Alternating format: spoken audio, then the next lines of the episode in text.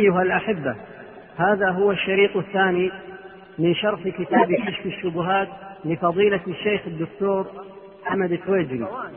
النبي صلى الله عليه وآله وسلم لما سمع الرجل يسأل ويخص هذا المكان بالذبح تبادر إلى ذهنه أن هذا المكان ربما يكون معظم من قبل أهل الشرك إما أن يذبح فيه لغير الله أو فيه عيد من أعياد.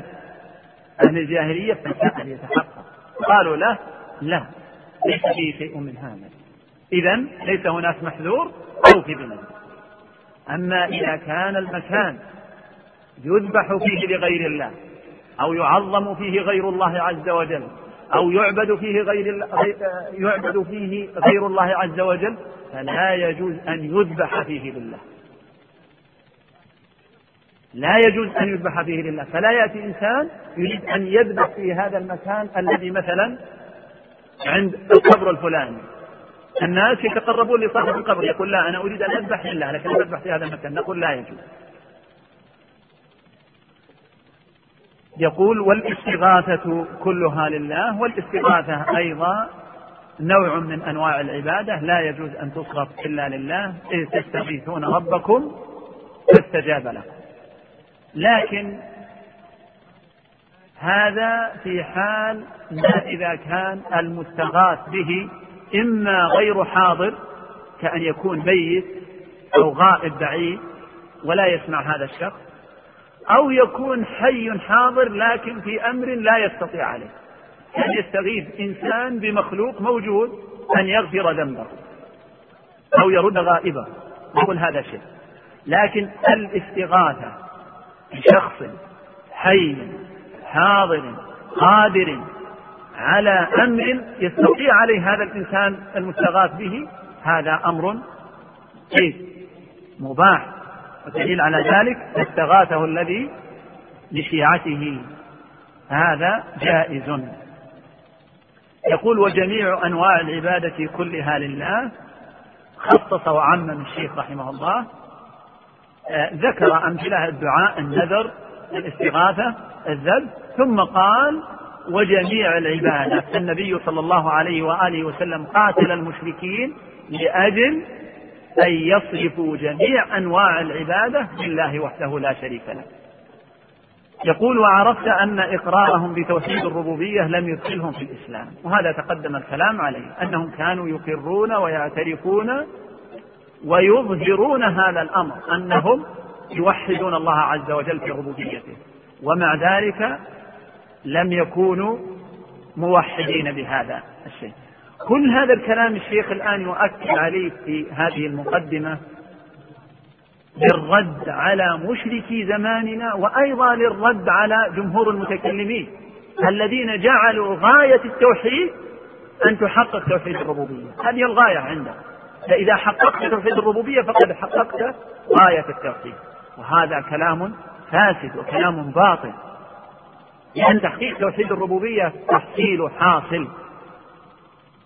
لأن عموم الخلق على وجه العموم معترفون مقرون بهذا النوع من التوحيد.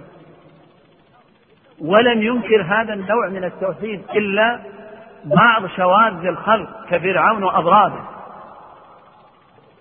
يقول وأن قصدهم الملائكة والأولياء هنا توقف وأن قصدهم الملائكة والأنبياء والأولياء يريدون شفاعتهم والتقرب إلى الله بذلك هو الذي أحل دماءهم وأموالهم عرفت حينئذ التوحيد الذي دعت إليه الرسل وأبى عن الإقرار عن الإقرار به المشركون.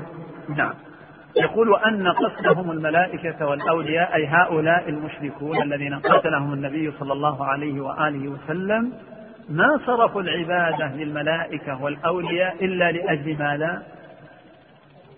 طلب الشفاعة والقربة ما نعبدهم إلا ليقربونا إلى الله جمعا ويعبدون من دون الله ما لا يضرهم ولا ينفعهم ويقولون هؤلاء شفعاؤنا عند فهم عبدوا الملائكة وعبدوا الأولياء وعبدوا الصالحين لأجل طلب الشفاعة وطلب القربة عند الله عز وجل. يقول التقرب إلى الله بذلك هو الذي أحل دماءهم وأموالهم. لم يشفع لهم هذا الأمر. لم تشفع لهم هذه الشبهة. يعني لم يكونوا مؤمنين بهذا الشيء. لهذا الله عز وجل قال عنهم وما يؤمن أكثرهم بالله إلا وهم مشركون. يعني عندهم إيمان كما قال ابن عباس.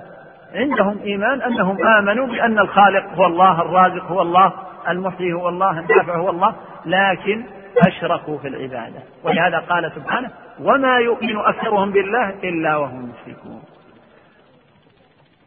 يقول عرفت حينئذ التوحيد الذي دعت إليه الرسل وأبى عن الإقرار به المشركون وهو توحيد العبادة هو إفراد الله عز وجل بجميع أنواع العبادات الذي هو توحيد الألوهية. نعم. وهذا التوحيد هو معنى قولك لا إله إلا الله فإن الإله عندهم هو الذي يقصد لأجل هذه الأمور سواء كان ملكا أو نبيا أو وليا أو شجرة أو شجرة أو قبرا أو جنيا. لم يجدوا أن الإله هو الخالق الرازق فإنهم يعلمون أن ذلك لله وحده كما قدمت لك. نعم. وإنما وإنما يعنون بالإله ما يعني به المشركون في زماننا بلفظ السيد.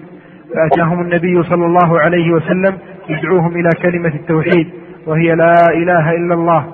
والمراد من هذه الكلمة معناها لا مجرد لفظها. نعم يقول وهذا التوحيد الذي هو توحيد العبادة توحيد الألوهية هو معنى لا إله إلا الله.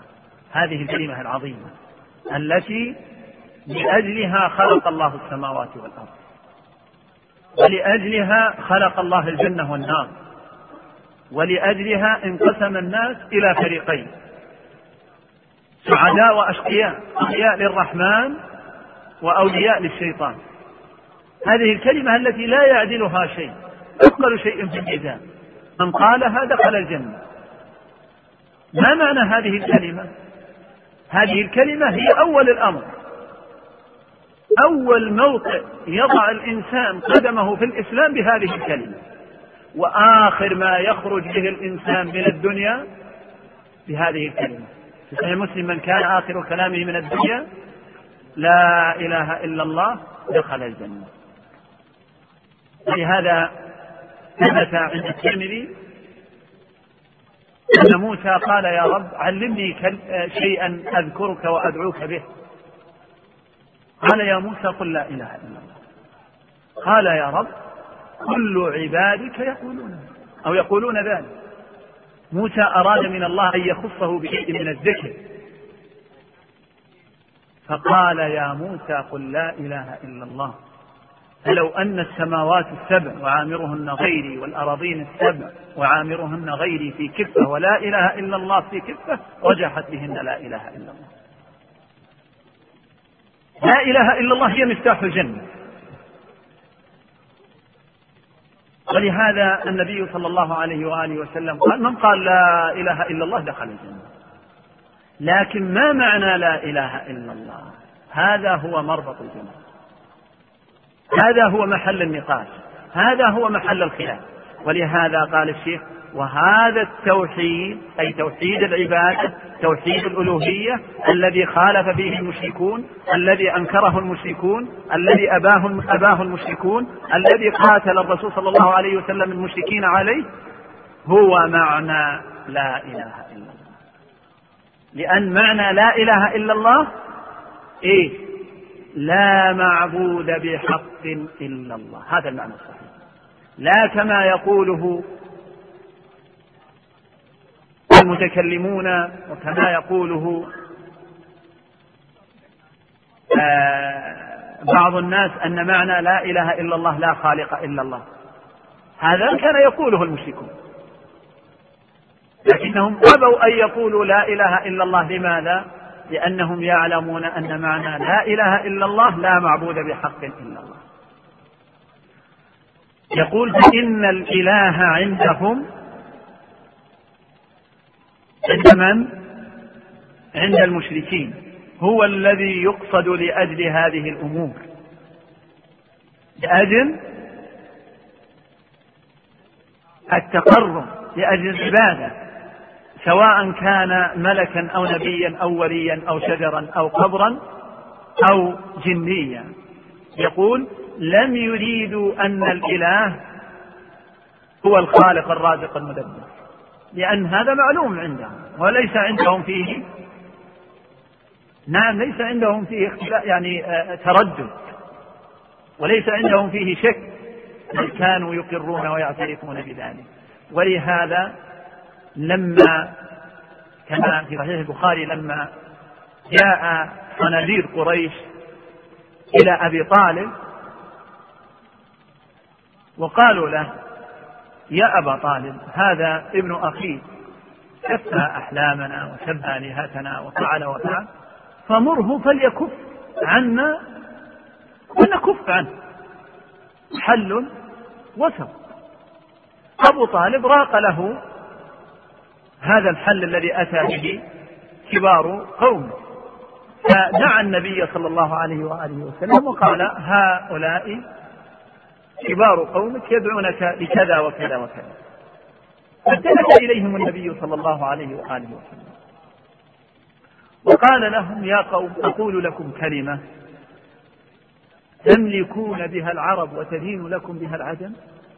قال أبو جهل كلمة واحدة. نقولها ونقول عشرة أمثال. أتريد منا كلمة لا نعطيك عشرة أمثال هذه الكلمة. فقال لهم يا قوم قولوا لا إله إلا الله تفلحوا هل قالوها فنفروا من عنده وقالوا أجعل الآلهة إلها واحدا. إن هذا لشيء عجاب إذا أدركوا معنى كلمة لا إله إلا الله.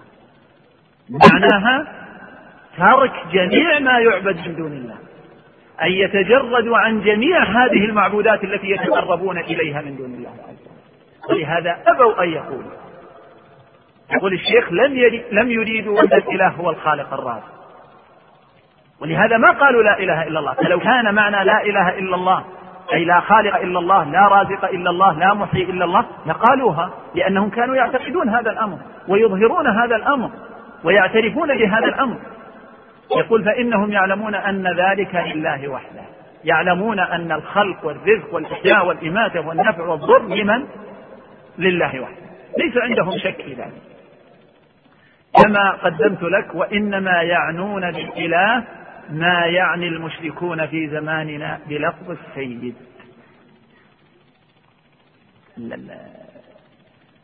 السيد عند بعض مشركي زماننا وفي هذه العصور المتأخرة هو الذي يصرف له العبادة. ولهذا عندهم السيدة زينب السيد الحسين السيد عبد القادر الجيلاني السيد البدوي السيد فلان فلان السيد آه، وهلم جر من الأسماء من الصالحين وغير الصالحين؟ هؤلاء الذين تصرف لهم العبادة يصرف لهم الدعاء يصرف لهم النذر. هذا هو الإله عند من؟ عند المشرك هذا هو عين الإله عند المشركين. الإله عند المشركين هو الذي يتقرب له بأنواع العبادة. هؤلاء سموه سيدا وعلى كل حال الأسماء لا تغير من الحقائق شيء قد يصطلح أهل هذا البلد على تسمية الخمر مشروب روحي هل يغير من حقيقة الخمر؟ هل ينقله من كونه خمر إلى كونه مشروب طيب؟ لا يبقى خمر ويبقى حكمه حكمه ولهذا قال الشاعر تقول هذا النحل تمدحه وإن تشاء. قلت ذاك الزنادين مدحا وذما وما جاوزت وصفهم والحق قد يعتريه سوء تعبير. ولهذا أحيانا الآن نسمع تسمية المتمسك بالسنة. إيش؟ متشدد متطرف متزمت لا يغير من الحقيقة شيء. النبي صلى الله عليه وآله وسلم سماه كفار قريش مجنون كاهن كذاب شاعر. هل غير من الحقيقة شيء؟ أبدا. لا يضر البحر أنت ذاخرا أغرى فيه غلام بحق. الحق هو الحق والباطل هو الباطل. حتى وإن سمي بأسماء حسنة سموا الربا إيش؟ فوائد بنكية هو ربا. سموا الزنا حرية شخصية. هو الزنا محرم. فهؤلاء سموا الشرك بأسماء وسموا هذه المعبودات بأسماء. سموا هذا سيد وهو معبود في حقيقة الأمر. سموه سيد وهو إله في حقيقة الأمر. لما صرفوا له العبادة جعلوه إلها من دون الله. وسموه ما شئتم. يقول فأتاهم النبي صلى الله عليه وآله وسلم يدعوهم إلى كلمة التوحيد وهي لا إله إلا الله. والمراد من هذه الكلمة معناها لا إيش؟ مجرد لفظها. التلفظ بالألفاظ دون إيمان بهذه الألفاظ وعمل بمقتضاها لا ينتفع به صاحبه. ما الدليل؟ ما الدليل على أن التلفظ بلا إله إلا الله لا ينفع؟ نعم. جميل دليل آخر. أحسن. المنافقون يرددون لا إله إلا الله ربما عشرات المرات. فهل نفعتهم هذه الكلمة؟ لا. الدرك الأسفل من النار إذا ليس المطلوب مجرد النطق. بل المطلوب العمل. ولهذا لاحظ كفار قريش كانوا أدرى وأعلم وأعرف. لما دعاهم النبي صلى الله عليه وآله وسلم بهذه الكلمة لو كان المسألة مجرد النطق لكما قال أبو جهل بك عشر كلمات مئة كلمة إيش يضرنا؟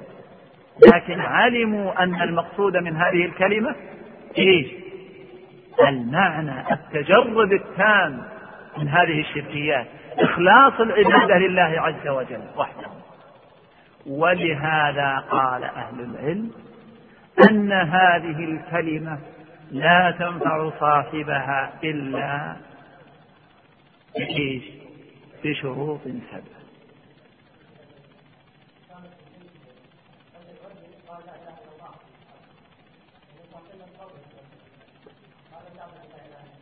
نعم.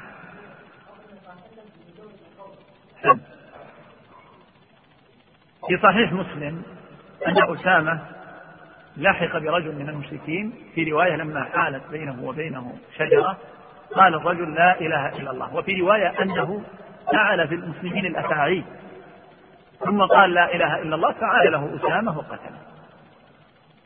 فأخبر النبي صلى الله عليه وآله وسلم بذلك.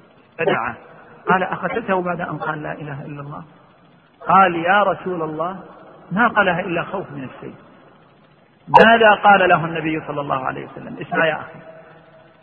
هل لا شققت عن قلبه؟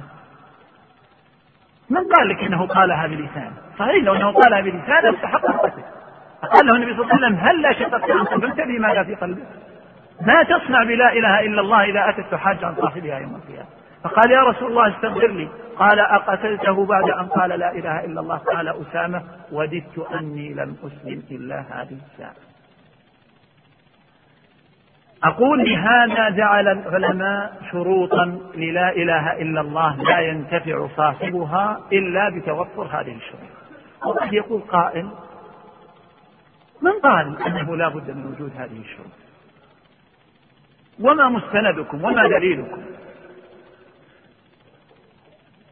أهل العلم لما وجد عند المتأخرين من يقول هذه الكلمة ويعمل بما يناقضها جمعوا هذه الشروط من مجموع النصوص. سابقا في زمن النبي صلى الله عليه وسلم لم يكن هناك حاجة لهذه الشروط والسبب؟ نعم. يعرفون معنى هذه الكلمة وما مقتضاها ولهذا المشركون أبوا أن يقولوا هذه الكلمة. لأنهم يعلمون أنهم إذا قالوا لا إله إلا الله تجردوا من هذه العبادات. تجردوا من هذه العادات. اتبعوا النبي صلى الله عليه وسلم اتباع كامل. فأبوا أن يقولوها. لكن عند المتأخرين جهلوا معنى هذه الكلمة. فصار الواحد منهم يقول لا إله إلا الله ويرددها ثم يأتي ويقول يا سيدي فلان اشفي مريضي يا سيدي فلان رد غائبي. يأتي ويذبح لغير الله ينذر لغير الله يستغيث بغير الله. فأتى العلماء وجمعوا هذه الشروط من مجموع النصوص الشرط الأول العلم المنافي للجهل. والدليل على ذلك قول الله عز وجل فاعلم أنه لا إله إلا الله واستغفر لذنبك الشرط الثاني وأيضا حديث معاذ كما في صحيح مسلم عفوا عثمان كما في صحيح مسلم. من مات وهو يعلم أنه لا إله إلا الله دخل الجنة. الشرط الثاني اليقين المنافي للشك. الدليل على ذلك إنما المؤمنون الذين آمنوا بالله ورسوله ثم لم يرتابوا لم يشكوا. يقولها الانسان مستيقنا بمدلولها أنه لا معبود بحق إلا الله؟ فإذا تبادر إلى ذهنه أدنى شك أن هناك من يستحق العبادة من دون الله لم ينتفع بلا إله إلا الله.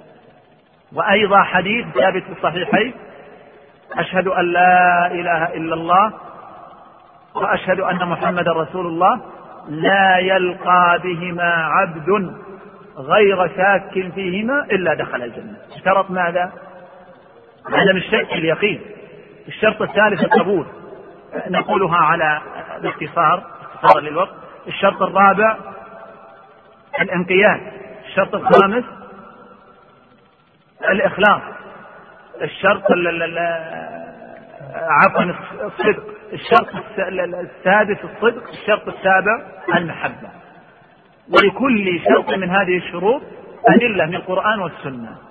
فلا ينتفع إنسان بهذه الكلمة ويحصل له الأجر المرتب عليها وأعظم هذه الأجور دخول الجنة إلا بتوفر هذه الشروط والسلامة من الموانع. نعم.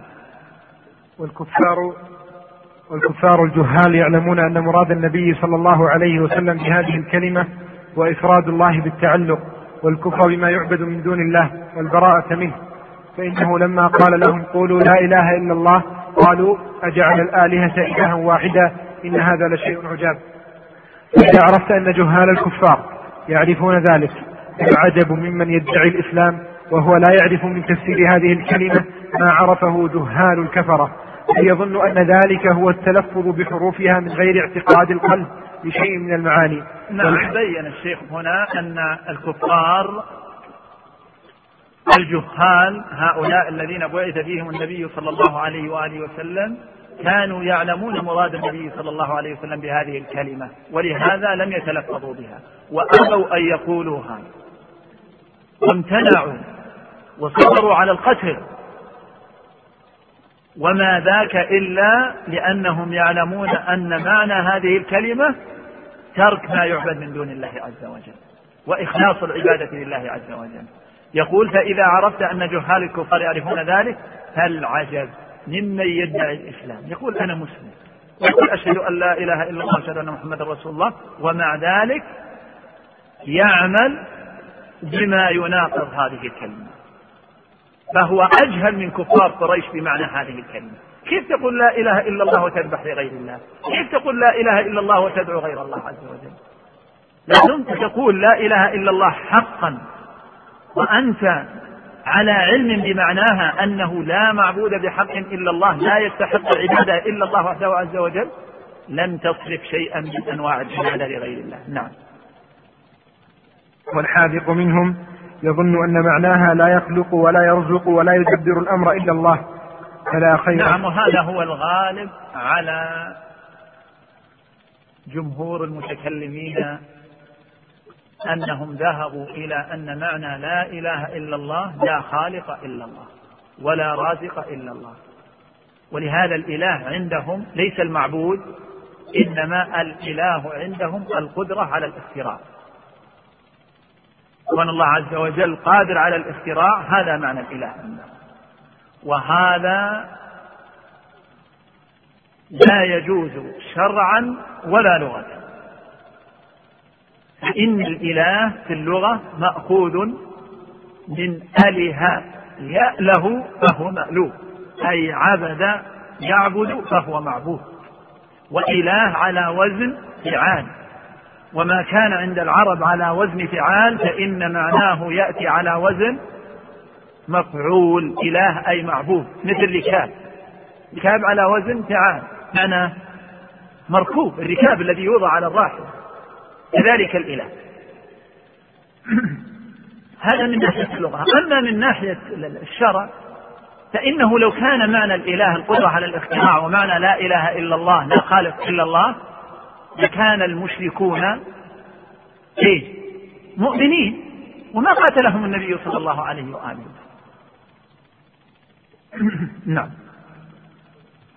فلا خير في رجل جهال الكفار أعلم منه بمعنى لا إله إلا الله.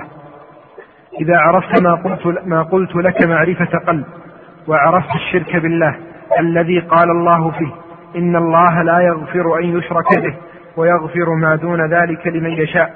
وعرفت دين الله الذي أرسل به الرسل من أولهم إلى آخرهم الذي لا يقبل الله من أحد دينا سواه. وعرفت ما أصبح غالب الناس فيه من الجهل بهذا. أفادك فائدتين نعم قبل أن يبدأ الفائدتين يقول إذا عرفت ما قلت لك معرفة قلب. بمعنى تيقنت هذا الأمر وآمنت به. أن المشركين الذين بعث فيهم النبي صلى الله عليه وسلم كانوا يقرون ويعترفون بتوحيد الربوبية وأن النبي صلى الله عليه وسلم ما قاتلهم إلا على توحيد الألوهية الذي هو توحيد العبادة بأن يخلص العبادة لله عز وجل وحده لا شريك له. يقول وعرفت الشرك بالله الذي هو صرف شيء من أنواع العبادة لغير الله أو تسوية غير الله بالله فيما هو من خصائص الله عز وجل. يقول وعرفت الشرك بالله الذي قال الله فيه إن الله لا يغفر أن يشرك به ويغفر ما دون ذلك لمن يشاء. هذه الآية تدل على شناعة هذا الذنب وعظم هذا الذنب وقدر هذا الذنب. ولهذا قال في الآية الأخرى ومن يشرك بالله إيش؟ فقد حرم الله عليه الجنة. بل قال سبحانه ولقد أوحي إليك وإلى الذين من قبلك لئن أشركت ليحبطن عملك المخاطب من؟ من المخاطب؟ المخاطب أفضل وأكرم وأشرف وأتقى عبد لله عز وجل المصطفى عليه الصلاة والسلام أتقى الخليقة لله. وأعظم الخلق منزلة عند الله أعظم من الملائكة أعظم من آدم من الأنبياء. ومع ذلك يقول الله عز وجل لئن أشركت. هذا افتراض. افتراض ممتنع لا يمكن تصوره لا يمكن أن يقع من النبي صلى الله عليه وسلم الشرك. ومع ذلك لبيان خطورة هذا الذنب يقول الله عز وجل وأنت يا محمد بهذه المنزلة وبهذه المكانة وبهذا التقى لو وقع منك الشرك لم تنتفع بهذه الأعمال التي قدمتها. أعظم الناس ميزان يوم القيامة. لئن أشركت إيه؟ ليحبطن عملك. وغيره من باب أولى وما ذاك إلا لعظم هذا الذنب ولهذا إبراهيم الخليل ماذا قال؟ ربي أجنبني وبني أن نعبد الأصنام. يقول إبراهيم التيمي ومن يأمن البلاء بعد إبراهيم؟ والنبي صلى الله عليه وآله وسلم قال إن الشرك في هذه الأمة أخفى من دليل النملة السوداء على صفات سوداء في ظلمة الليل. ولعظم هذا الذنب النبي صلى الله عليه وآله وسلم حذر منه وأبدى وأعاد وبين وأوجز وفصل وعمم وخصص بل إنه أحاط التوحيد ليس بسياج بل بعدة سياجات خشية أن تقع أمته في هذا الذنب. ونحن نلاحظ الجهل الذي وقع فيه بعض الناس. يعني نحن أحيانا نستعظم إذا انتشرت مثلا انتشر الزنا في بعض البلاد أو انتشر شرب الخمر في بعض البلاد. ولا نستعظم أن في هذه البلاد أضرحة تعبد من دون الله عز وجل. الزنا وشرب الخمر وأكل الربا كلها لا تساوي شيئا عند الشرك بالله عز وجل. يقول وعرفت دين الله الذي أرسل به الرسل من أولهم إلى آخرهم. ما هو دين الله؟ تقدم في أول الرسالة التوحيد. قلنا أن كل رسول أول ما يدعو قومه إلى تحقيق توحيد العبادة. يا قوم اعبدوا الله ما لكم من إله غيره. ولقد بعثنا في كل أمة رسولا أن يعبدوا الله واجتنبوا الطاغوت. وما أرسلنا من قبلك من رسول إلا نوحي إليه أنه لا إله إلا أنا فاعبدون إذا هذه الدعوة التي اتفقت عليها دعوات جميع الرسل. تحقيق توحيد العبادة لله عز وجل. يقول من أولهم إلى آخرهم الذي لا يقبل الله من أحد دينا سواه وعرفت ما أصبح غالب الناس فيه من الجهل بهذا.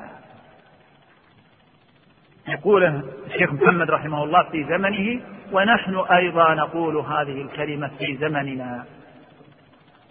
كثير من الناس يجهل أن هذا شرك ولهذا تجد عندهم من العبادة ومن الصلاح ومن الحرص عندهم من قيام الليل والصدقة والحج ومحبة الخير ومع ذلك تجده يدعو غير الله عز وجل يذبح لغير الله. آه، في أحد أقطار العالم الإسلامي وافقنا مرة ليلة من الليالي التي يحيونها فرأينا الناس والله لا نشبههم إلا بأيام الحج. السيارات والقطارات والباصات تأتي بأمم من الناس زرافات ليشهدوا محفل من محافل الشرك. كل يتقرب بما يستطيع هذا ببقرة وهذا بشاة وهذا بمال صاحب هذا الضريب في هذه المناسبة شرك صراح والسبب هؤلاء ما ينقصهم حرص لحب لحب الخير. تجد الشخص منهم يكدح طوال السنة يجمع عدة دراهم لأجل أن يشتري ذبيحة يأكلها هو وأبناؤه؟ لا. ربما تمر عليه وتتم ما أكل اللحم. يجمعها لأجل أن يتقرب بهذه الذبيحة لصاحب هذا الضريح وما ذاك إلا للجهل. يجهلون أن هذا شرك ولهذا قال الشيخ وعرفت ما أصبح غالب الناس فيه من الجهل بهذا. نعم. أفادك فائدة. الأولى الفرح بفضل الله ورحمته كما قال تعالى قل بفضل الله وبرحمته فبذلك فليفرحوا هو خير مما يجمعون. وأفادك أيضا الخوف العظيم فإنك إذا عرفت أن الإنسان يكفر بكلمة يخرجها من لسانه وقد يقولها وهو جاهل فلا يعذر بالجهل وقد يقولها وهو يظن أنها تقربه إلى الله تعالى كما كان يظن المشركون. طيب. لعلنا نبي نتكلم عن الجزء من هذه العبارة ونرجع بقية الكلام للدرس القادم. لأن فيه مسألة سنقف عندها قليل وهي قضية العذر بالجهل وعدم العذر بالجهل. آه، سأقف عند قوله الفائدة الأولى الفرح بفضل الله ورحمته. نعم.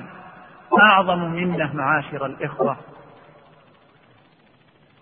يمتنها الله عز وجل على عبده المؤمن. أن يوفق لماذا؟ للتوحيد والله إنها لأعظم نعمة من الطعام ومن الشراب بل كما قال الإمام ابن القيم في أول مفتاح دار السعادة بل أعظم نعمة من النفس المتردد في الجو الذي به قوام الحياة لماذا؟ يقول رحمه الله لأنه إذا منع النفس عن هذا الجسد مات لكن الذي يموت ما هو؟ الجسد وإذا مات فهو على التوحيد إلى الجنة إلى سعادة أبدية. لكن المشكلة إذا ماتت الروح بهذا الشرك. وهذا التوحيد الذي وفقت له وحرمه الآخرون ليس بذكاء ولا بمالك ولا بجاه ولا بحسبك ولا بنسبك حرمه أبو لهب عم النبي صلى الله عليه وآله وسلم. ومنحه بلال الحبش إنما هو فضل ومنة من الله. وجل ولهذا قال المؤلف قل بفضل الله وبرحمته فليفرحوا. هو خير مما يجمعون. ابن القيم يقول الناس يولدون ولادة واحدة والمؤمن الموحد يولد كم ولادة ولادة. الولادة الأولى يوم أن خرج من بطن أمه حيا. وهذا يشارك الناس جميعا يشارك المؤمن والكافر يشارك البر والفارج يشارك الحيوانات في هذه الحياة في هذه الولادة. أما الولادة الثانية وهي الخاصة به لما وفق بطريق الهداية. وهذه هي الولادة الحقيقية لأن الله عز وجل قال أو من كان ميتا. فأحييناه. أحياه بأن يأكل ويشرب؟ لا. وأحييناه فجعلنا أو من كان ميتا فأحييناه وجعلنا له نورا يمشي به في الناس كمن مثله في الظلمات ليس بخارج ولهذا سمى الله عز وجل القرآن ماذا؟ روح. وكذلك أوحينا إليك روحا من أمرنا لماذا سمي روح؟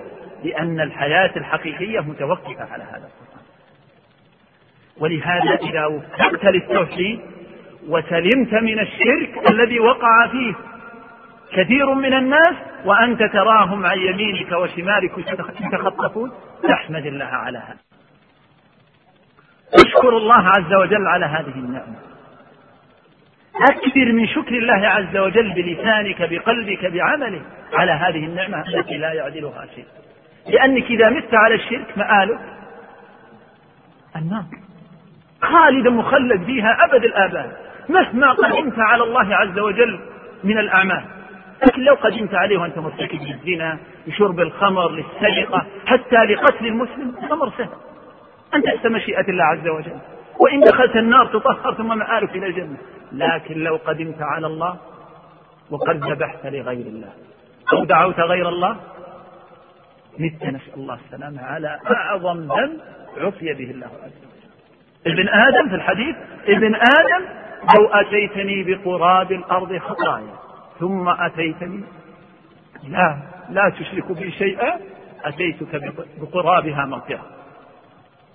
إذا أعظم نعمة يمتنها الله عز وجل على عبده أن يوفق للتوحيد وأن يوفق للمعتقد صحيح وأنتم ترون يا إخوان هؤلاء الذين وقعوا في الشرك كما أسلفت هؤلاء لا ينقصهم حب للخير وحرص على الخير والبحث عن طريق الجنة. لكن لم منعوا الهداية يمنون عليك أن أسلموا؟ إيش؟ قل لا تمنوا علي إسلامكم. بل بل الله يمن عليكم أن هداكم. إذا المنة لله عز وجل أولا وآخرا. نسأله سبحانه وتعالى أن يثبتنا على هذا التوحيد. وأن يوفقنا للمعتقد الصحيح حتى نلقاه. وبالله التوفيق. صلى الله وسلم على نبينا محمد. السؤال. طيب أنا ألاحظ أن الأسئلة كلها للإخوة. طيب الأخوات لهم أسئلة وجوائز. المفترض يكون لهم هناك من يسألهم يوم ويوم. العدل قامت عليه السماوات والأرض. أو للذكر مثل حظ الأنثيين. يومين ويوم. طيب. أنا أقول يعني المفترض أنه يكون للأخوات نصيب من هذه الجوائز نعم. طيب الأخوات تسألهم إحدى الأخوات. المفترض تتولى هذه المهمة إحدى الأخوات تجهز سؤال وتطرح سؤال الأخوات ويعطون جائزة. طيب المرة القادمة. طيب جزاكم الله خير. السؤال يقول من أولا عنده الاستعداد للإجابة؟ قبل السؤال. نعم من عنده الاستعداد؟ بقية الإخوة.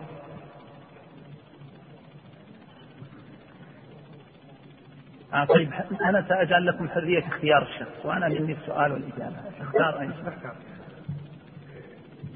طيب من عنده الاستعداد؟ طيب تفضل يا أخي. يقول السؤال أنا بعطيك سؤال سهل بس بشرط أن تكون الجائزة بيني وبينك السؤال ذكر أهل العلم شروط لا إله إلا الله. اذكر هذه الشروط واذكر دليلين على شرطين منها.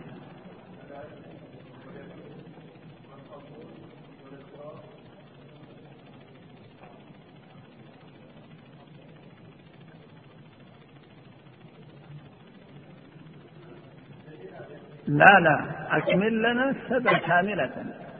حقيقة مركبة. إذا ذهب بعضها ذهب كلها. حبة باقي عندك اثنان. طيب استرح وما الذي في الخلف؟ سؤال ثاني ليس هذا السؤال تفضل. السؤال يقول ما معنى الإله عند المتكلمين. خطأ.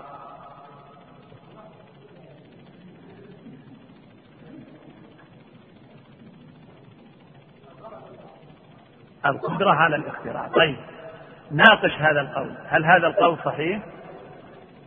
لغة وشرعا. طيب.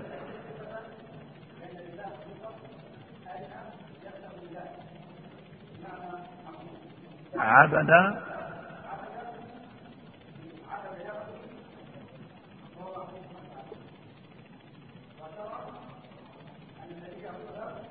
الله عليه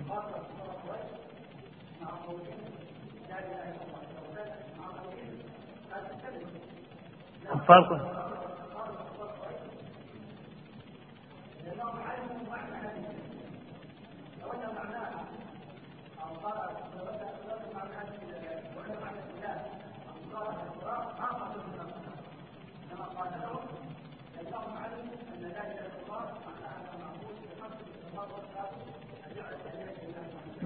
طيب أحسنت بارك الله فيك. تفضل. لا عاد جزاك الله خير.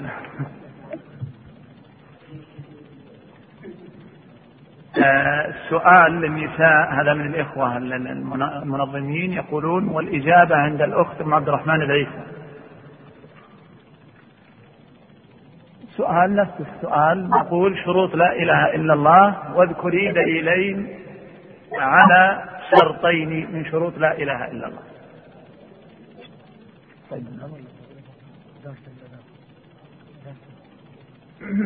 طيب. طيب. هذا سائل يقول قول الله جل وعلا إن الله لا يغفر أن يشرك به. هل غفران الشرك المقصود هنا في الدنيا والآخرة أم فقط في الآخرة؟ ما أدري ما مقصود الرجل الغفران هنا. الرجل إذا مات على الشرك إن الله لا يغفر له هذا الشرك. أما إذا وقع منه الشرك في الدنيا ثم تاب منه غفر الله له. لقول النبي صلى الله عليه وآله وسلم لعمرو بن العاص ألم تعلم أن التوبة تجب ما قبلها؟ وقال الله عز وجل قل يا عبادي الذين أشرفوا على أنفسهم لا تقنطوا من رحمة الله إن الله يغفر الذنوب جميعا دون استثناء. أمن تاب من الشرك وصدقت توبته غفر الله له. إن شاء الله. بعض الناس يقول أحسن الله إليكم. يقول بعض الناس يناظر في حديث المرأة التي من بني إسرائيل البغي أنها دخلت الجنة في سقياها الكلب ولم يذكر في الحديث أنها كانت مؤمنة أم كافرة. يقول ابن القيم رحمه الله آه، حول قصة المرأة أن هناك الأصل فيها كونها دخلت الجنة أنها مؤمنة. لأن الله عز وجل لا يغفر أن يشرك به وهذا الحكم خاص بأمة محمد. لأنها المسائل الاعتقاد ومسائل الاعتقاد من المسائل التي اتفق عليها في جميع الشرائع. يقول ابن القيم رحمه الله والعبرة ليس بذات العمل لأن العمل ذاته حقير بسيط. امرأة كلب إنما العبرة بالإخلاص العظيم الذي قام بقلب هذه المرأة. فهو السبب الذي كان لمغفرة ذنبها. نعم. يقول يستدل البعض بجواز التوسل على حديث النبي عليه الصلاة والسلام لما أسري به في المسجد الأقصى وشاهد الأنبياء ورأى موسى عليه السلام قائما يصلي عند الكتيب الأحمر وقوله صلى الله عليه وسلم بقول النبي عليه الصلاة والسلام الأنبياء أحياء في قبورهم يصلون. أولا آه، حياة الأنبياء في قبورهم تكن ليست هي الحياة التي آه، نعرفها الآن. حياة خاصة. وهذه الحياة لا يرتب عليها شيء من أحكام الدنيا. وليس في هذا دليل على جواز التوسل بهم إذ لو كان التوسل بالأنبياء جائز لتوسل الصحابة بأعظمهم منزلة النبي صلى الله عليه وسلم. وقد نزلت بهم مرات شدة وحاجة ومع ذلك لم ينقل عن أحد منهم أنه توسل بالنبي صلى الله عليه وسلم. بل الدليل على خلاف ذلك لما نزل بهم الجد كما في قصة عمر المشهورة مع العباس عام الرمادة وخرجوا يستسقون ماذا قال عمر؟ وأقره جمهور الصحابة على ذلك. اللهم إنا كنا إذا أجدبنا نستسقي بنبيك فتسقينا. أي نأتي إلى نبيك ونسأله أن يدعو لنا.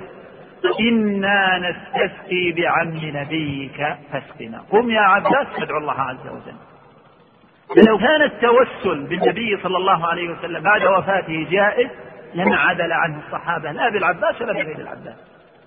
فكونهم عدلوا للعباس وتركوا النبي صلى الله عليه وسلم دل ذلك على أنهم أجمعوا على أن التوسل بالنبي صلى الله عليه وسلم بعد وفاته لا يجوز. نعم الله. يقول ما معنى قول النبي عليه الصلاة والسلام قول, في الح... قول الله عز وجل في الحديث وعامرهن غيري وعامرهن أي وخالقهن غيري. هذا افتراض من الله عز وجل. أنه لو كان الخالق للسماوات والأرض غير الله عز وجل وكانت في كفة وكلمة لا إله إلا الله في كفة رجحت بهن لا إله إلا الله. نعم. يقول هل هذه العبارة صحيحة أن لا إله إلا الله هي الخروج من اليقين الفاسد إلى اليقين الصالح؟ وإذا لم تكن صحيحة فما وجه الخطأ؟ يقول العبارة هي لا إله إلا الله هي الخروج من اليقين الفاسد إلى اليقين الصالح. والله إن كان يقصد أن من مقتضى هذه الكلمة من لوازم هذه الكلمة من آثار هذه الكلمة أن الإنسان ينتقل إلى اليقين التام إلى اليقين الصالح إلى اليقين البين فلا بأس. أما إن كان المطلق لهذه العبارة يقصد أن معنى لا إله إلا الله فهذا غير صحيح. لأن معنى لا إله إلا الله الذي ذكره أهل العلم والذي تشهد له اللغة معناه لا معبود بحق إلا الله. نعم. يقول ما رأيكم بهذه العبارة؟ يصعب تصديق إيمانهم بالربوبية أي الكفار كما يزعمون ونقرانهم للألوهية لله عز وجل لأنهما متلازمان. لا ليس في هذا صعوبة. الله عز وجل أخبرنا صراحة أنهم اعترفوا وأقروا بتوحيد الربوبية. ما هو توحيد الربوبية؟ هو أن توحد الله عز وجل في خصائص الربوبية. توحده بالخلق الرزق الإحياء الإماتة النفع الضر. من يملك السماء والأرض ومن يخرج الحي من الميت يخرج الميت من الحي. ومن يدبر الأمر إيش؟ فسيقولون الله. من يرزقهم من السماء والأرض. ولئن سألتهم من خلق السماوات والأرض ليقولون الله. نعم متلازمان نعم نقول أن من وحد الربوبية يلزمه. أن يوحد الألوهية. لكن لم يلتزم هذا الملزم. أنا أقول لك يلزمك إذا دخلت المسجد أن تصلي ركعتين. لكن هل يعني هذا أنه لا بد إذا دخلت المسجد يتحتم عليك أن تصلي ركعتين؟ ربما لا تصلي ركعتين. واضح؟ فنعم توحيد الربوبية مستلزم لتوحيد الألوهية. ولهذا استدل الله عز وجل بتوحيد الربوبية على توحيد الألوهية ليلزم هؤلاء بذلك. لكن هم لم يلتزموا بذلك. فبقوا على الشرك وقاتلهم النبي صلى الله عليه وسلم. نعم. يقول أحسن الله إليكم هل يجوز الدعاء عند الأضحى وعند أماكن معينة؟ سؤال عام. عند أماكن معينة يقصد بهذه الأماكن المعينة؟ أن أما الدعاء عند الأضرحة فأيضا فيه إجمال فإن قصد دعاء صاحب هذا الضريح فهذا شرك صريح وإن قصد دعاء الله عز وجل تحرى الدعاء عند هذا القبر لأنه مظنة الإجابة فهذا وسيلة من وسائل الشرك ولا يجوز. وإن دعا عند القبر للميت قصد هذا القبر ليسلم عليه ويدعو له فهذا سنة. النبي صلى الله عليه وآله وسلم زار قبور البقية ودعا لهم وسلم عليهم. وزار شهداء أحد وسلم عليهم ودعا لهم وقال إني نهيتكم عن زيارة القبور فزوروها فإنها تذكركم بالآخرة. وقال إذا زرتم القبور فقولوا وأخبرنا عن السلام والدعاء المشهور. أما قصد أماكن معينة للدعاء فإن كانت هذه الأماكن مظنة بدعة فلا يجوز. وأما إن كان من الأماكن التي يتحرى فيها الإجابة كمن مثلا يقصد الملتزم لصنيع بعض الصحابة كسعد بن وقاص وغيره فنقول لا بأس. كمن يقصد مكة مثلا. للدعاء؟ نقول لا بأس. يقصد مسجد النبي صلى الله عليه وسلم؟ نقول لا بأس. لكن الله يقصد مسجد الحسين أو مسجد السيدة زينب ويرى أن هذا المكان مظنة لإجابة الدعاء نقول هذا أمر مبتدع. نعم. يقول أحسن الله إليكم ما معنى قوله تعالى وابتغوا إليه الوسيلة والذي يفسرها بالرسول صلى الله عليه وسلم. هل هذا صحيح؟ الوسيلة لفظ الوسيلة جاء في القرآن في موضعين. في قوله سبحانه وابتغوا إليه الوسيلة وقوله سبحانه في سورة الإسراء أولئك الذين يدعون يبتغون إلى ربهم الوسيلة. ومعنى الوسيلة هنا كما ذكر المفسرون إيش؟ القربة. أما الوسيلة التي جاء ذكرها في الحديث وسلوا لي الوسيلة المقصود بها المنزلة العالية الرفيعة عند الملك. هذا على وجه العموم والمقصود بها بالنسبة للنبي صلى الله عليه وسلم المنزلة عند الله عز وجل وهي كما فسرها النبي صلى الله عليه وسلم الشفاعة العظمى. وهي تفسير قوله سبحانه عسى أن يبعثك ربك مقاما محمودا كما في حديث أنس في صحيح البخاري. نعم. يقول ما الفرق بين الألوهية والعبادة؟ الألوهية هي العبادة والعبادة هي الألوهية. فمعنى لا إله إلا الله لا معبود بحق إلا الله. ولهذا قلنا أن توحيد الألوهية يطلق عليه توحيد الألوهية ويطلق عليه توحيد العبادة ويطلق عليه توحيد القصد والطلب يقول هل هل يجوز أن أقول سوف أذبح عندما أنجح إذا كان المقصود سأذبح شكرا لله عز وجل أتقرب إلى الله بهذا العمل شكرا له سبحانه أو سأذبح وأتصدق بلحمها على الفقراء والمساكين؟ فلا بأس هذا جائز. بل إذا لم يكن نذر فهو محمود. أما إن كان نذرا فهو مكروه لأن النبي صلى الله عليه وآله وسلم أخبر أن النذر لا يأتي بخير وإنما يستخرج به من البخيل. نعم. طيب نتوقف الآن قال شيخ الإسلام محمد بن عبد الوهاب رحمه الله تعالى في كشف الشبهات وأعلم أن الله سبحانه من حكمته لم يبعث نبيا بهذا التوحيد إلا جعل له أعداء كما قال تعالى وكذلك جعلنا لكل نبي عدوا شياطين الإنس والجن يوحي قبل قبل قبل توقفنا. فإنك إذا عرفت أن الإنسان قال فإنك إذا عرفت أن الإنسان يكفر بكلمة يخرجها من لسانه وقد يقولها وهو جاهل فلا يعذر بالجهل وقد يقولها نعم. وقد يقولها وهو يظن أنها تقربه إلى الله تعالى كما كان يظن المشركون خصوصا إن ألهمك الله ما قص عن قوم موسى مع صلاحهم وعلمهم أنهم أتوه قائلين اجعل لنا إلها كما لهم آلهة. وحينئذ يعظم خوفك وحرصك على ما يخلصك من هذا وأمثاله. الحمد لله رب العالمين والصلاة والسلام على أشرف الأنبياء والمرسلين نبينا محمد عليه وعلى آله وصحبه أفضل الصلاة وأتم التسليم. يقول المؤلف رحمه الله فإنك إذا عرفت أن الإنسان يكفر بكلمة يخرجها من لسانه وهذا ثابت عن النبي صلى الله عليه وآله وسلم. إن الرجل لا يتكلم بالكلمة من سخط الله يهوي بها في النار سبعين خريفا. وأخبر النبي صلى الله عليه وآله وسلم أن في آخر الزمان يصبح الرجل مؤمنا ويمسي كافرا ويمسي مؤمنا ويصبح كافرا. ذكر أهل العلم أنه ربما تكلم بالكلمة من سخط الله بكلمة الكفر وخرج بها عن دائرة الإسلام كما حصل من النفر الذين في غزوة تبوك. وكانوا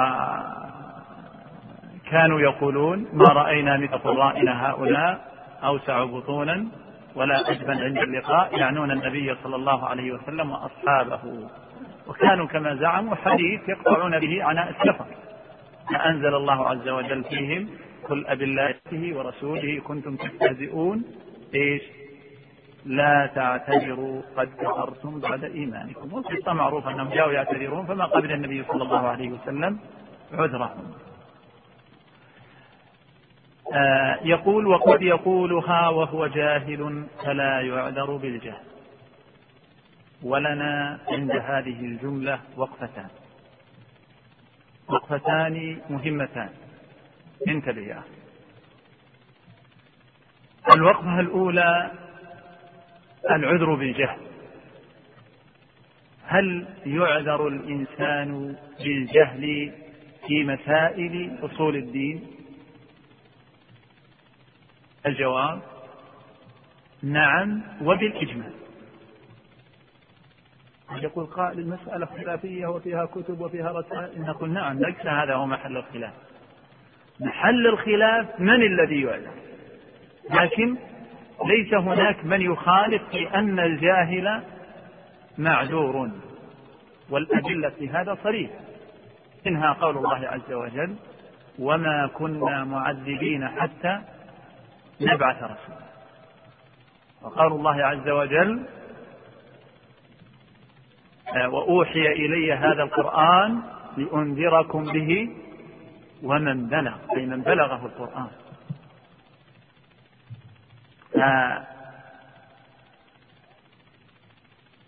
لا يمكن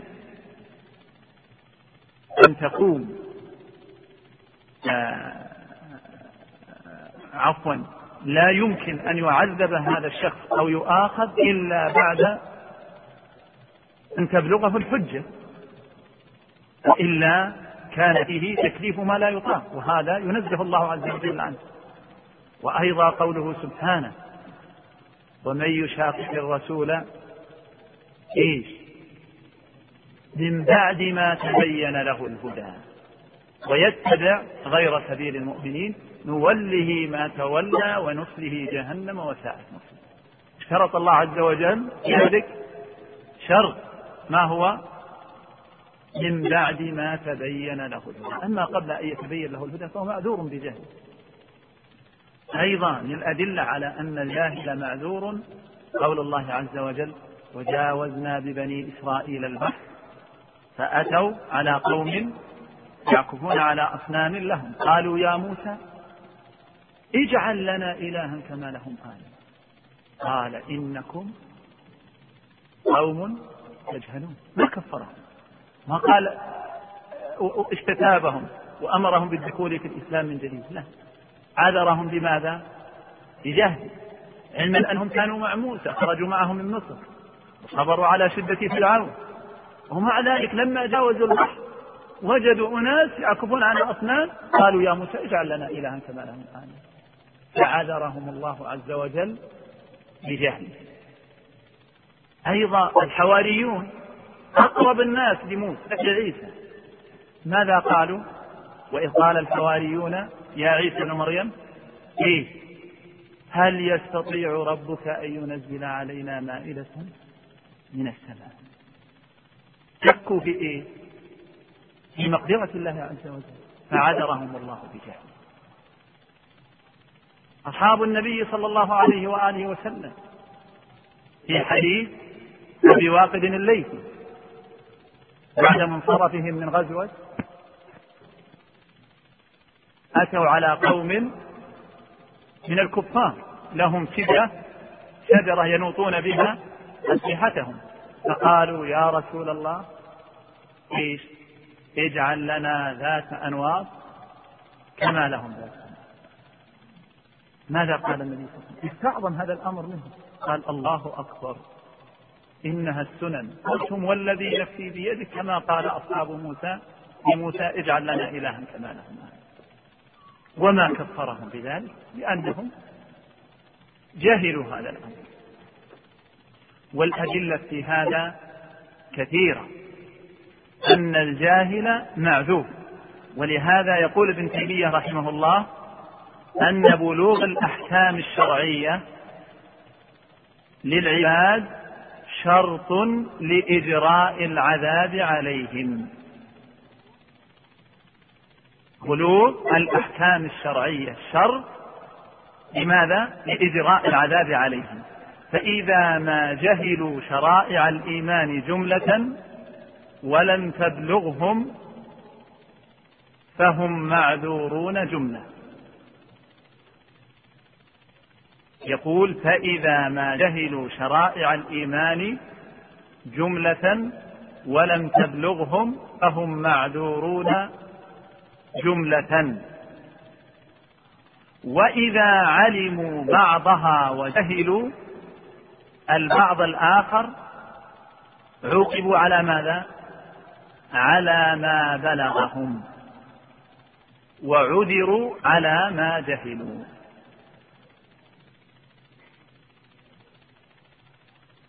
ويقول ابن القيم رحمه الله الأصل الثاني أن العذاب يستحق بسببين. أحدهما الإعراض عن الحجة وعدم إرادتها والعمل بموجبها. إذا جاءته الحجة أعرض عنها. ولم يريدها ولم يسمعها. فهذا يستحق العذاب.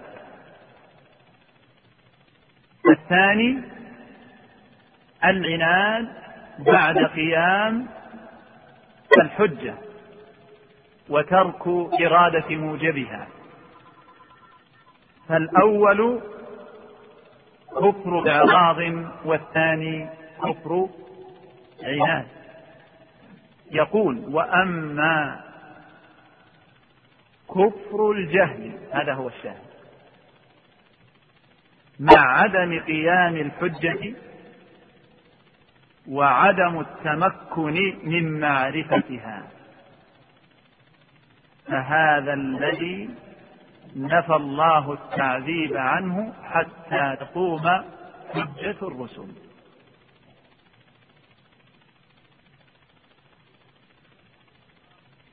إذا العبرة بالعذر بالجهل أو عدمه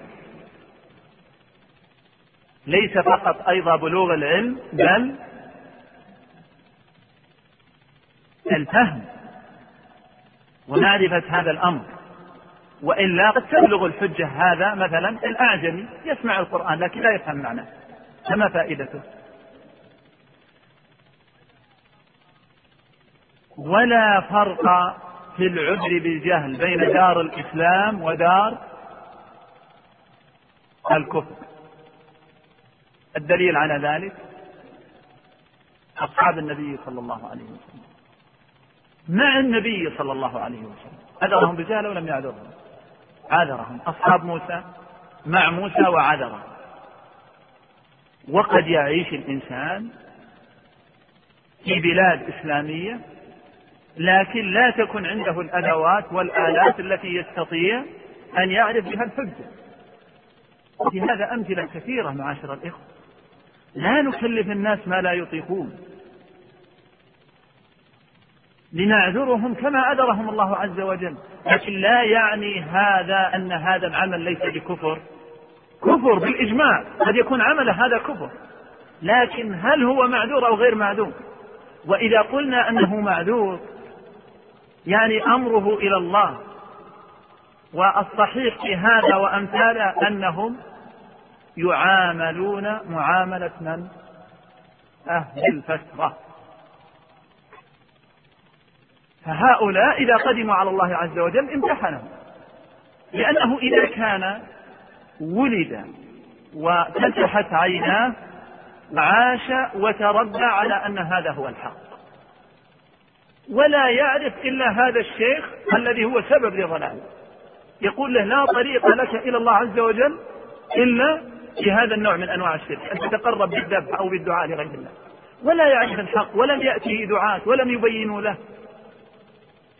ولهذا نقول العذر بالجهل أمر مجمع عليه لكن من الذي يعذر بالجهل؟ هذا محل خلاف.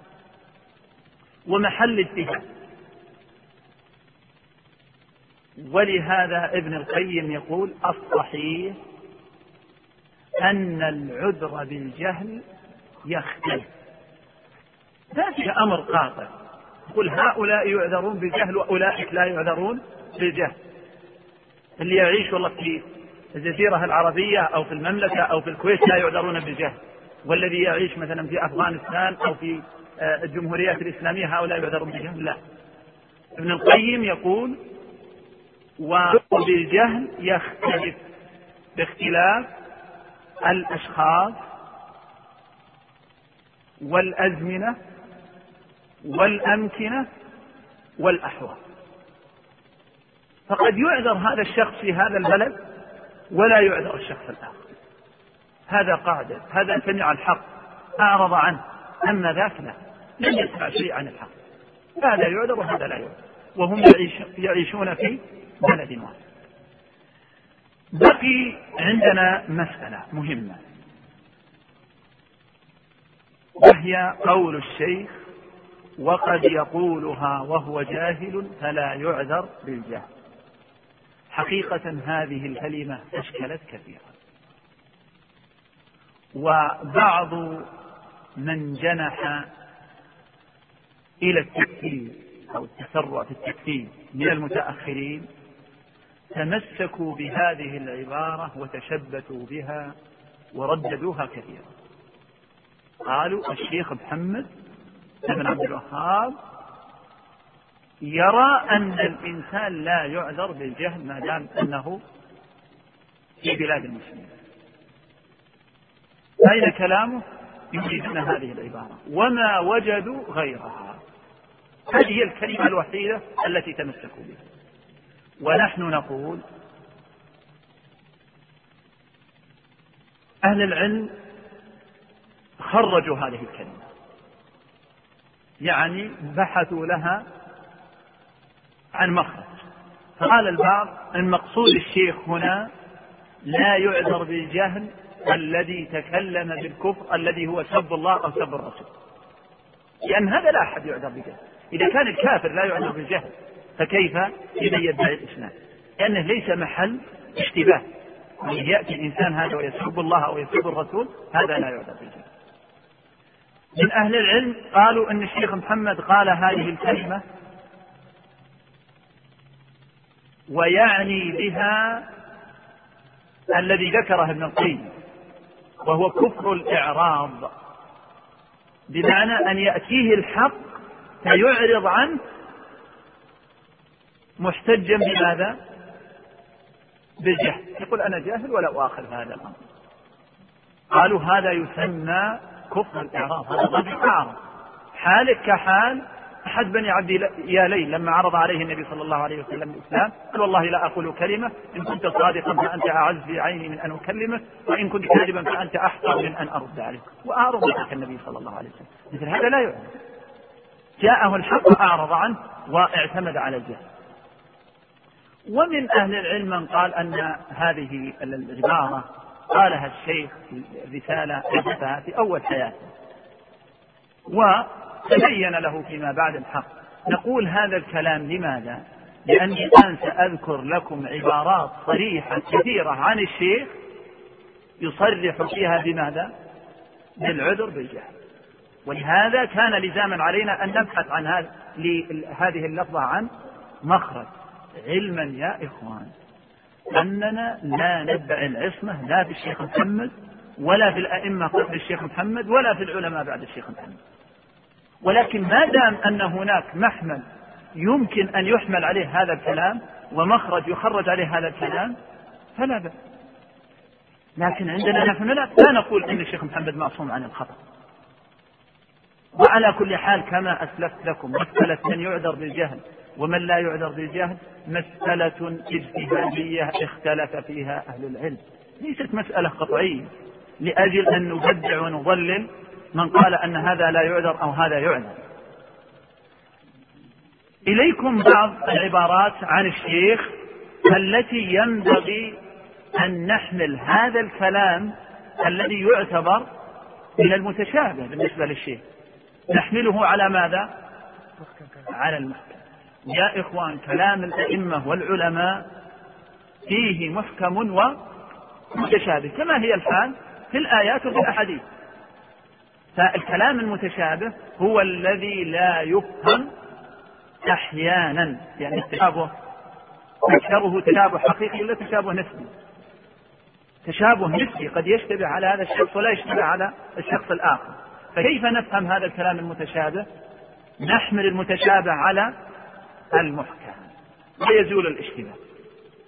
فكما أن في القرآن آيات متشابهة وفي كلام النبي صلى الله عليه وسلم أحاديث مشتبهة قد تشتبه على بعض الناس لكن في أحاديث محكمة تزيل هذا الاشتباه كذلك كلام الأئمة. أحيانا يوجد عندهم بعض الكلام المتشابه فلا بد أن نحمله على المحكم من كلامهم الآخر. يقول رحمه الله آه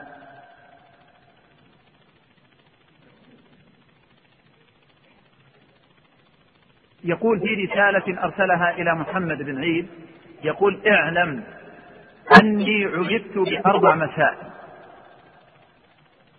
وذكر الثالثة تكفير من بان له أن التوحيد هو دين الله ورسوله ثم أبغضه ونفر الناس عنه. وجاهد من صدق الرسول صلى الله عليه وآله وسلم فيه.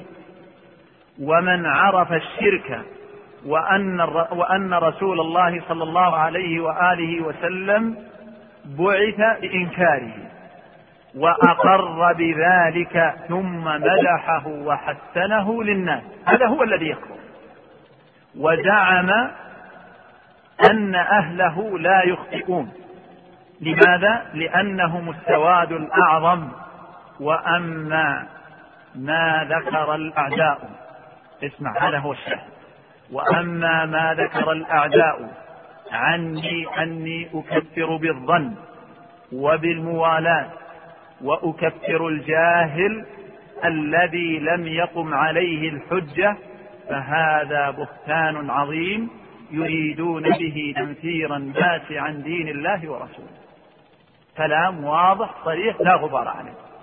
ويقول أيضا رحمه الله في رسالة له إلى السويدي يقول وأما التكفير فأنا أكفر من عرف دين الرسول ثم بعدما عرفه سبه ونهى الناس عنه وعاد من فعله فهذا هو الذي أكفره. وأكثر الأمة ليسوا كذلك. ويقول رحمه الله في رسالته إلى الشريك يقول وهذه صريحة جدا يقول وإذا كنا لا نكفر من عبد الصنم الذي على قبة عبد القادر والصنم الذي على قبر أحمد البدوي وأمثالهما. لأجل إيش؟ جهلهم وعدم من يفهمهم فكيف نكفر من لم يشرك بالله إذا لم يهاجر إلينا ولم يكفر ويقاتل؟ سبحانك هذا بهتان عظيم. ونقل الشيخ عبد الله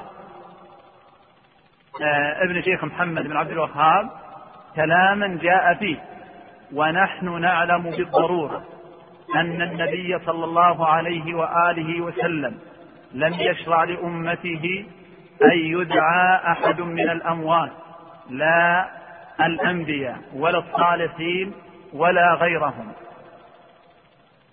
نعم بلفظ الاستعانة ولا بغيرها كما أنه لم يشرع لأحد السجود لميت ولا إلى ميت ونحو ذلك.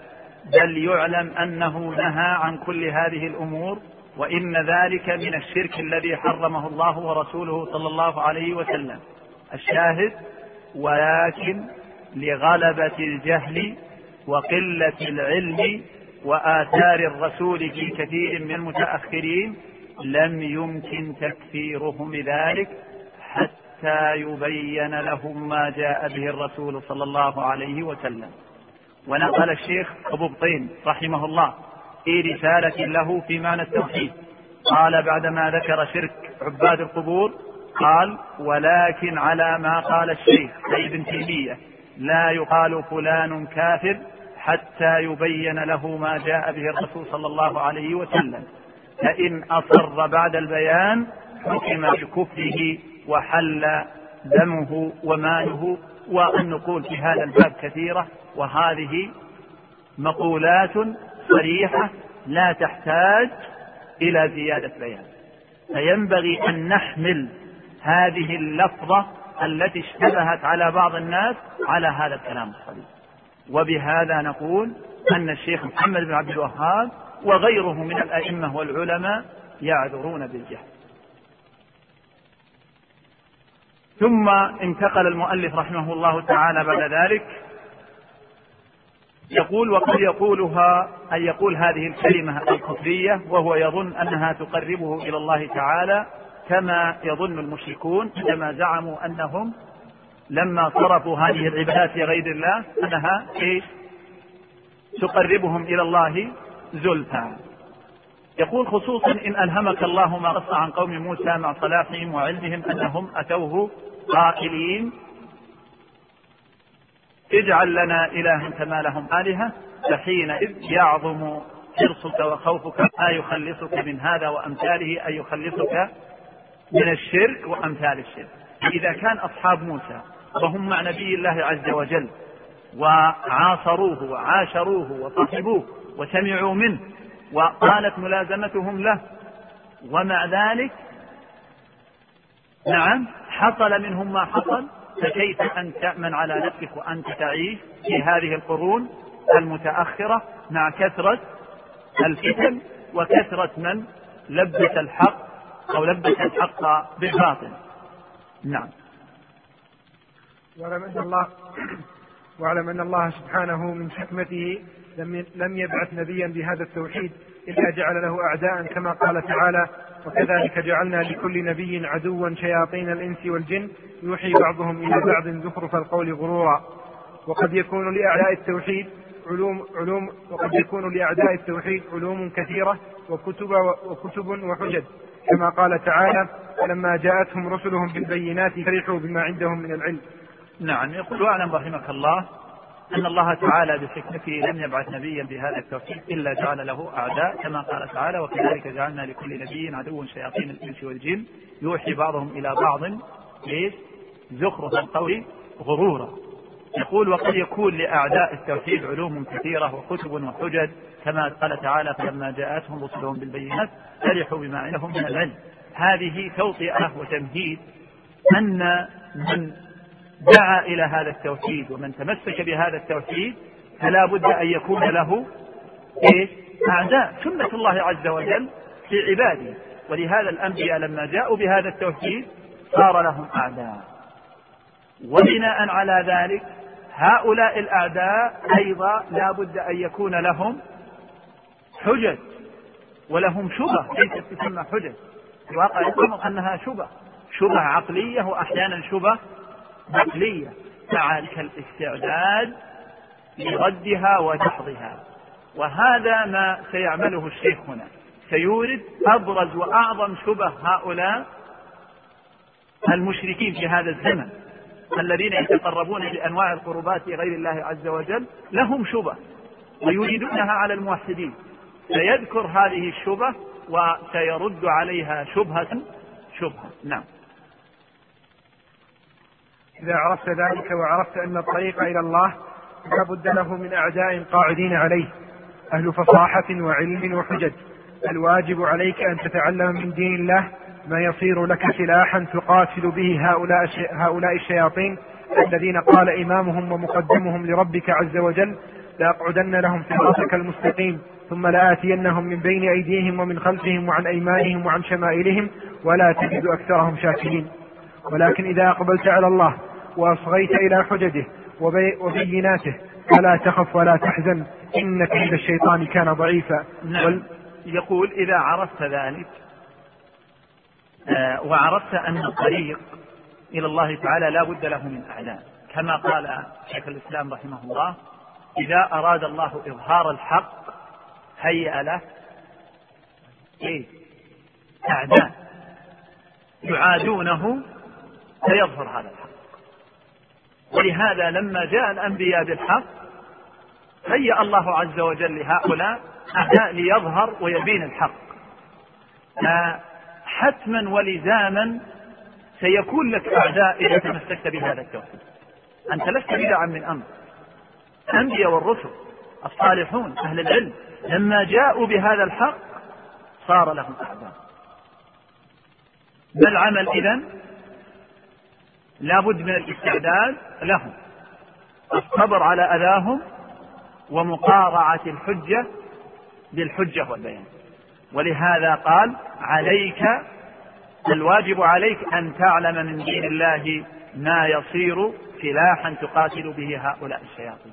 لا بد أن تتسلح بسلاح العلم. لأجل ماذا؟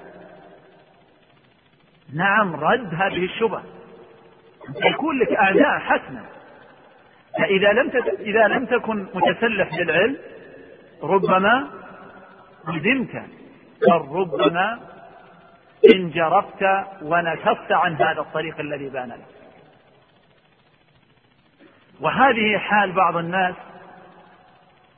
الذين واجهوا بعض الشبه وليس لديهم سلاح يقابلون به هذه الشبه انجرفوا وانحرفوا. وما أكثر من انحرف في وقتنا هذا وقبل هذا الوقت. عمران بن حطان رأس من رؤوس الخوارج. هو الذي يقول يمدح عبد الرحمن بن ملجم قاتل علي الذي قال فيه النبي صلى الله عليه وآله وسلم أشقى الناس عاقر ناقة صالح وقاتل علي النبي صلى الله عليه وسلم يقول أشقى الناس وفي رواية أشقى الأمة. ويقول عبد الرحمن آه، ويقول آه، عمران بن حطان يمدح هذا الشقي؟ يقول يا ضربة من تقي ما أراد بها إلا ليبلغ منه الأرش رضوانا إني لأذكره يوما فأحسبه. أزكى البرية عند الله ميزان. هذا الرجل عمران بن حطان كان من أهل السنة. وتزوج ابنة عم له كانت خارجية. بقصد أن يهديها لمنهج أهل السنة لكن لم يكن متسلح لذلك. فغلبته وأضلته كذلك الجهم بن صفوان. الجهم بن صفوان ناظر السمنية فرقة من فرق الهند ملحدة لا تؤمن إلا بالكواكب وكان هذا في بداية أمره. قالوا له هل رأيت ربك؟ قال لا. هل شممت ربك؟ قال لا. هل لمست ربك؟ قال لا. هل سمعت ربك؟ قال لا قالوا إذا تعبد عدم.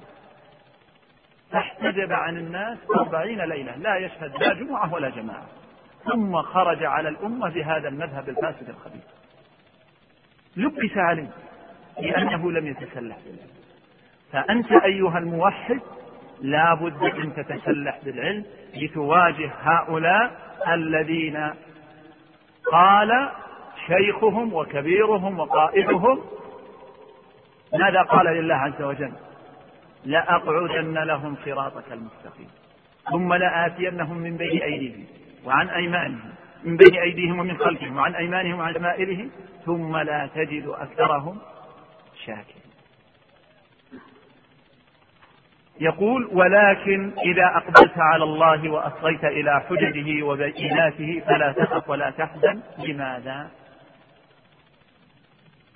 لأن شبه هؤلاء ظاهرة البطلان ولله الحمد. لهذا قال الله عز وجل عنهم يوحي بعضهم إلى بعض إيه؟ زخرف القول غرورا. ما معهم حقائق وحجج. لكن ينبغي أن نستعد لهذه الشبهة لنرد عليها. نعم. والعامي من الموحدين يغلب ألفا من علماء هؤلاء المشركين.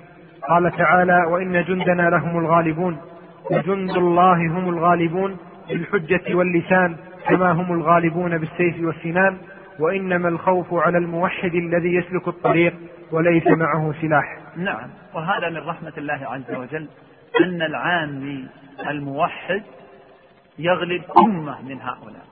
لماذا؟ لأن أولئك ما معهم حجة ما معهم إلا شبه.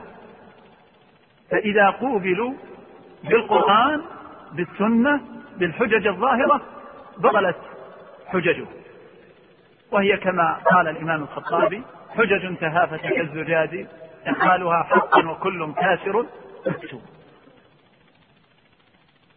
والدليل على أن العامي من أهل السنة يغلب أمة من هؤلاء قول الله عز وجل ولا نشك في صدق وعد الله عز وجل. وإن جندنا لهم الغالب. كتب الله لأغلبن أنا ورسل. إن الله لقوي فالغلبة والنصرة لم تكتمل مادة هذا الشريط بعد. لذا نرجو متابعتها في الشريط الذي بعده.